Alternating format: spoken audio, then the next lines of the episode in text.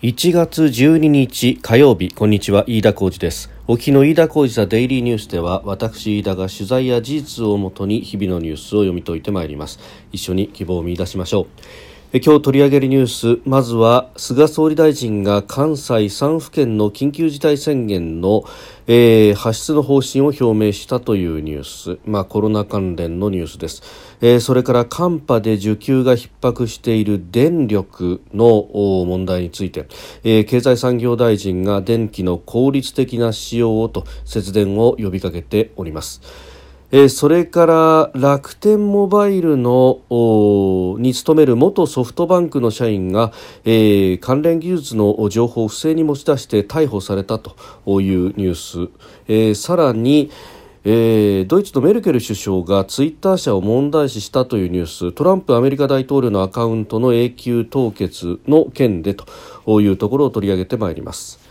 さあ、えー、まずは株の値動きです。す、えー、で、に東京の市場閉まっています。収録してますのが1月12日の夕方5時半を過ぎたところです。え今日の東京株式市場日経平均株価は小幅続伸しまして前の週末金曜日と比べ25円31銭高2万8164円34銭で取引を終えております1990年の8月8日以来およそ30年5ヶ月ぶりの高値を更新したということでありますえー、朝方はまあアメリカの政治の混乱などを嫌気して、えー、落ち込むという場面もあったんですけれども、まあ、一方で、えー、底堅さが確認されると押し目買いが強まったということで上昇に転じたということであります。えさて今日の動きまずは新型コロナの対応についてですが、えー、菅総理大臣は今日の自民党役員会で新型コロナウイルス特別措置法に基づく京都、大阪、兵庫関西3府県への緊急事態宣言を再発令する方針を表明したと複数の関係者が明らかにしております。えー、また総理は今日ですね、えー、1都3県の知事と会談をしましてその中で、えー、国の支援策を活用して医療機関の体制強化に向け先頭に立って働きかけるよう要請したということです、えー、西村経済再生担当大臣が記者団に明らかにしたところだということですが、まあ、病床の逼迫がずっと言われ続けている中でなかなかこれが、えー、強化されないというところ、まあ、病床そのものを増やすということになると実はこれ厚生労働省の動きというのも必要になってくるので、えー、都道府県知事だけが動いてどこまでというのはもちろんあるんですけれどもただ、えー、民間は病床が、まあ、あコロナの受け入れ以外の病床はあるというあたりを、まあ、示唆しているのかというところなんですがどうもですね、まあ、菅政権になって特に顕著なんですが、えー、国とこの、まあ、特に東京都が相手になりますが要するに菅さんと小池さんの何何かメンツのぶつかり合いであるとか責任のなすりつけ合いみたいなものがですね、えー、全体を動かないようにしているっていうのがずっと続いているような気がしてなりません。であの国としてはその病床数を増やすという判断をしないことにはそして、まあ、それには、えー、財政的な裏付けも必要だということなんですが、まあ、やっていかなければ、えー、動かないというのが、まあ、現場の医師会などの訴えでもあります。でまあ、一方で確かにえー、都道府県はあの都道府県で病院を持っていたりなんかもしますしまたそこをですね例えば東京都であれば大きな都立病院をもうコロナ専門病院という形で衣替えをしてそして、えー、感染症の専門にやっているお医者さんをもういろんなとこから引き抜いてきて、えー、コロナ対応に当たると。で、えー、それ以外の病気を見てらっしゃるお医者さんはあ他の病院で、えー、存分に腕を振るってもらうというような、まあ、あの全体の、えー、配分の見直しというものの、まあ、あり方、まあ、これは前々からそれこそ春先から、えー、言われてきたことでもあってそしてここでも何度も指摘をしているところではあるんですけれどもこれは国と自治体も一体となってやらないことにはと何かあそれがうまくかみ合っていないままえー、来ているというところが多い気がします、えー、そして緊急事態宣言、えー、関西の3府県に発出という方向になりましたけれども、まあ、これもルール指摘してますけれども、え、そもそも人の行動を縛るような罰則の規定というか、まあ、そういった規定もないという中で、まあ、今回飲食店の時間の短縮というものを中心に、え、行うということが1都3県ではすでに行われております。でこれというのは、えー、大勢で、えー、密な環境の中で、えー、マスクをせずに、えー、大声で話したりとか長時間、えー、することによって飛沫が飛びそして感染が起こってくるというメカニズムが解明されつつあるんででは飲食店の営業時間を短縮することによって、えー、行動の変化を促そうというですね、まあ、ある意味これ、えー、本来であれば、えー、会食はやめてねっていうのを言うべきなんですがそこにワンクッション飲食店というものが挟まっていると。でそれも飲食店を営業を時間短縮するということがまあ挟まっていると。でこの結果何が起こるのかというと、えー8時まででじゃあお店終わっちゃうんだったらその前に飲みに行こうだとか、えー、夜飲むのダメなんだから昼間飲みはいいだろうとか、えー、そういうですね、まあ、あのミスリーディングが起こりうるということであります。でこれを受けてですね田村厚生労働大臣も今日の会見の中で、えー、午後8時以降でなくても不要不急の外出はなるべく避けてほしいということで日中を含めた自粛を求めたと。で田村氏は、えー、昼間にお酒を飲んで騒いでも良いわけがない、えー、午後8時前でもマスクをせずに大きな声で話せば感染リスクは高まると強調したということなんですが、えー、なぜ最初から言わないと？でなぜこれを総理が言わないと？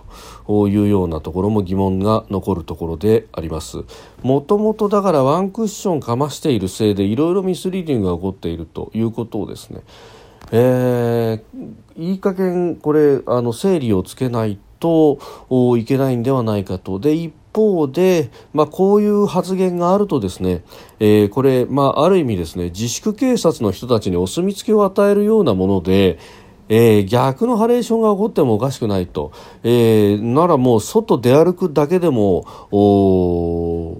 コロナを蔓延させてるじゃないかというようなことに、えー、こいう言説であるとか、えー、自粛警察の人々の動きというものに何かお墨付きを与えるようなことになりはしないかとその辺も含めてですねあの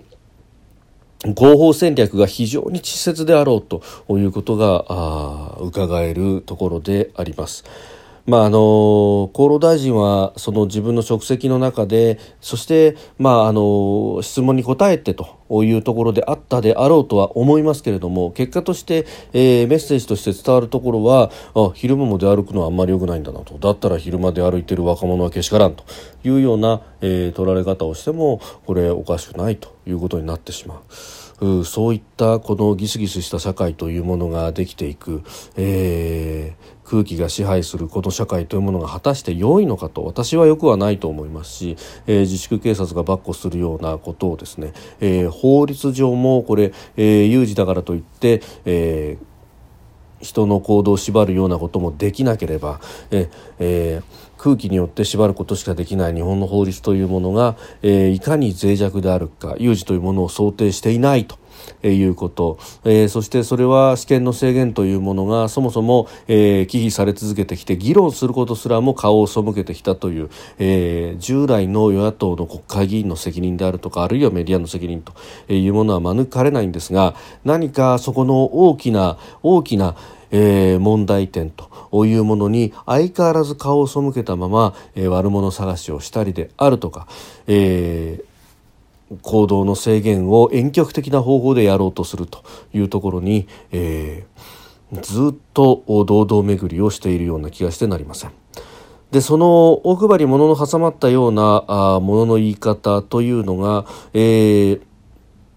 まあ、電力の部分でもあって、まあ、これはここでも前にお伝えしましたけれどももともとその2050年の排出量 CO2 の排出量ゼロというのも、まあ、これは原発の再稼働というものが、えー、裏には透けて見えるというところではあるんですが逆の作用として、えー、これあの CO2 を排出するような火力発電とか、えー、その辺がますますやりづらくなってきていると。で、えー、今需給が逼迫しているということは、まあ、言われておりますが、えー、この中には火力発発電所の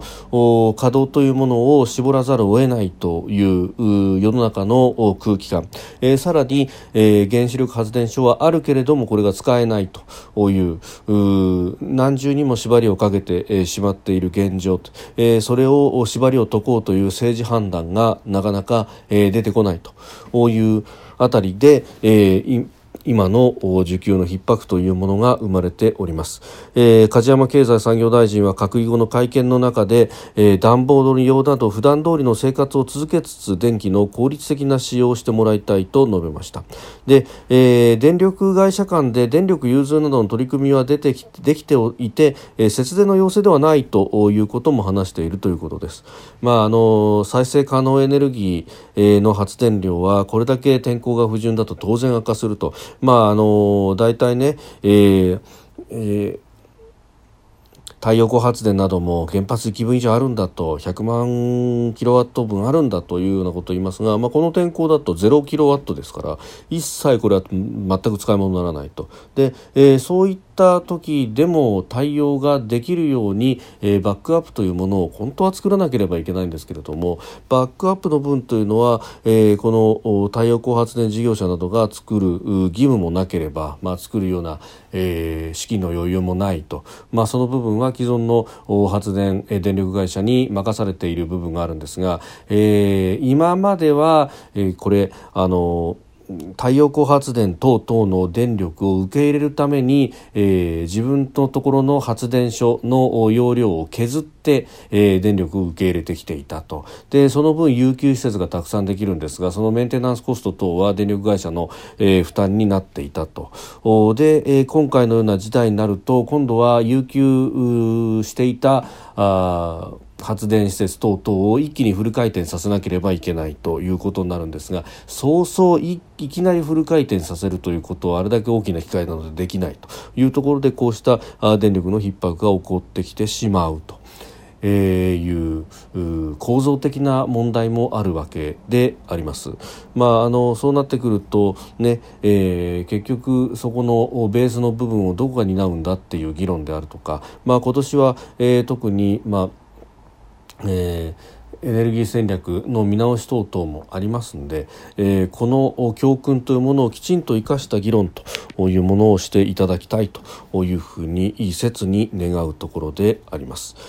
えー、これに関連してですねあの発電会社の発電事業者の J パワーですが、えー、この電力需給の逼迫に対応するため停止中の火力、えー、石炭火力発電所の燃料に重油を使って、えー、14日にも稼働させるということが分かったということです、えー、石炭を砕く設備がこの発電所停止している故障しているということなんですけれどもあの発電の設備そのものは動かせるということで緊急的に重油を使って重油を燃やして発電をするんだということであります、まあ、石炭火力の主力燃料に重油使うというのはなかなかこれアクロバティックで、えー、異例な対応だということですね、えー、長崎西海市にあります松島火力発電所を緊急稼働させるというようなニュースも出てきております、まあ、このところ設備利用率が9割を超えてきているということが続いていると。えー、いうこともありますんで、まあ、これこの状況で例えばどっかが、えー、異常を検知して大きな火力発電所が一気止まるだけでもかなりリスクをはらんでくるということになりますので、えー、これこの状況この脆弱な状況で果たして良いのかというものは、えー、今後議論が必要だろうしこの教訓生かさなければいけないと、えー、何かその CO2 削減というものが、えー、絶対的な正義と、まあ、もちろんですね。これはあの対応できればそれに越したことはないというのはあるんですけれども絶対的な正義だということでそのために、えー、無理に無理を重ねるということが果たして良いのかという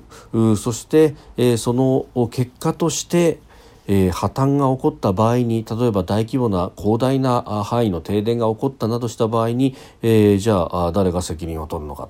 というところもですねきちんと議論していかなければいけないというふうにも思います。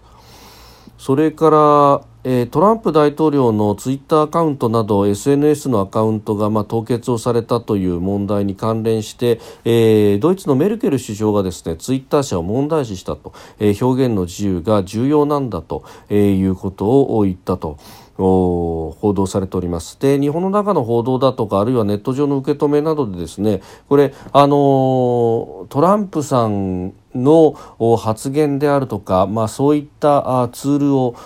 奪っていくということはどれだけ、アメリカの例えばツイッター社であるとかフェイスブックであるとかそういった、テック大手や、バイデン陣営がいかに腐敗しているかの象徴であると、そしてそれをですね、海外のリーダーたち、メルケルさんだったりとかあるいはメキシコの大統領であったりとかとかがあ主張している。要するにトランプに今回は、えー、味方をしているんだというふうにですね捉える向きがありますが、えー、これに関してはあの2つの問題というのを分けなければならないと、えー、トランプさんの個人の問題であるとか党派的なところに、えー問題を結びつけてしまうとですね、えー、これあの全く解決の余地のないものになってしまうと、えー、そうなると結局トランプ審判かそうじゃないかでこう分断が生まれてしまうということになってしまいます。まあ、あの日本の国内もそういったことになっているところが多いんですがこれはメルケルさんが言いたかったのはそのトランプさん云々というのは、まあ、今回それがきっかけになったんで問題提起のきっかけとしてトランプさんの事象を取り上げますけれども論として話していることは表現の自自由というものを、えーまあ、あの今回の場合も、まあ、公共の福祉とのバッティングがあったと。他の人の人権の侵害があったと。いうところにおいてこれを表現の自由の一部停止であるとか、えー、制限というものを一企業が恣意的にあるいは一企業が自分のところの基準なりを作ってやるということが果たしてこれが良いのかということ、まあ、ある意味の権利の制限における主体の問題ということになります。でこれを、えー、メルケル氏は、まあ、ざっくりと言えばですね、えー、企業が勝手にやるなとこれは政府がやるんだと。あるいは、えー、立法府が法律を作ってやるもんなんだというふうに問題提起をしたというところなんですね。で、もともと EU、ヨーロッパの考え、えー、特に大陸ヨーロッパの考え方では、えー、まあ、この、もちろん自由というものは大事であるけれども、えー、公共の福祉、あるいは、えー、世界人権条約によれば、えー、他人の人権との、えー、バッティングが起こった時に、えー、法律によって調整することができると。で、あの、アメリカの場合は、より自由を追求するということがありますんで、えー、よっぽどのことが起こらない限り、まあ、基本的に自由を追求すると。で、えー、今回のようにですね、まあ、これあのーファと呼ばれるような企業はプラットフォームだと我々は場を提供しているだけで、えー、そこで起こることというのは、まあ、個々人の、えー、判断に委ねられるんだという。だからこっちが恣意的に何かを制限したりとか基本的にはしませんというのは、えー、態度として取ってきたと。で、まあ、ところが今回はその世論があトランプさん批判も多くなってきたということで、えー、規約を発動させるなりして、えー、対処をしたわけですけれどもこれを企業の作った規約をベースにして、えー、権利の制限というものをやるのが果たしていいのかということで、えーを、まあ、問題提起していると。だから、あの、これが、まあ、例えばこの先他の国であっても、えー、他の国の例えば、えー権力者が好ましくないというふうに思った人のアカウントを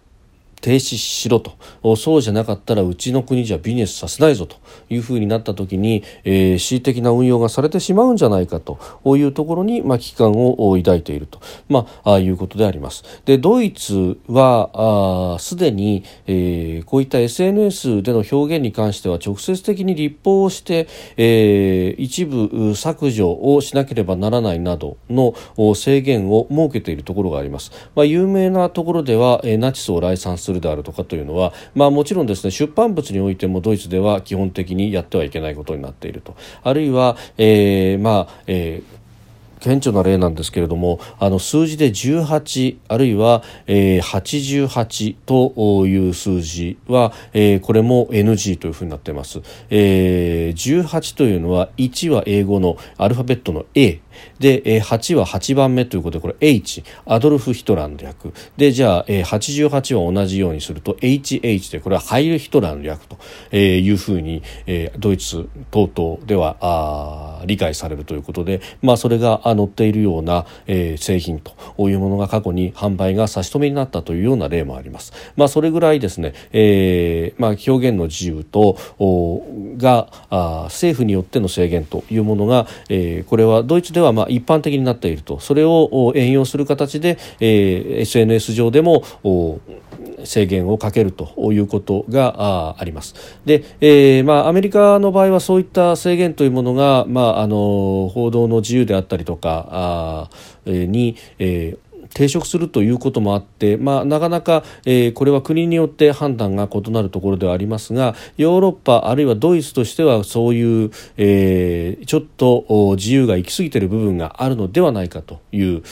提言が、えー、メルケル氏から起こっているということで、えー、あります。えーまあ、これはその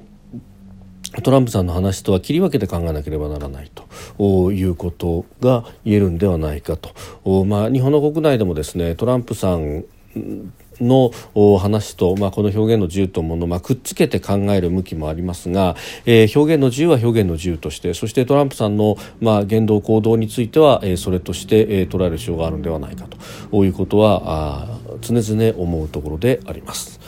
飯田浩一はデイリーニュース月曜から金曜までの夕方から夜にかけてポッドキャストで配信していきます。番組ニュースに関してのご意見感想飯田 TDN アットマーク Gmail.com までお送りください。飯田浩一はデイリーニュース。また明日もぜひお聞きください。以上飯田浩二でした。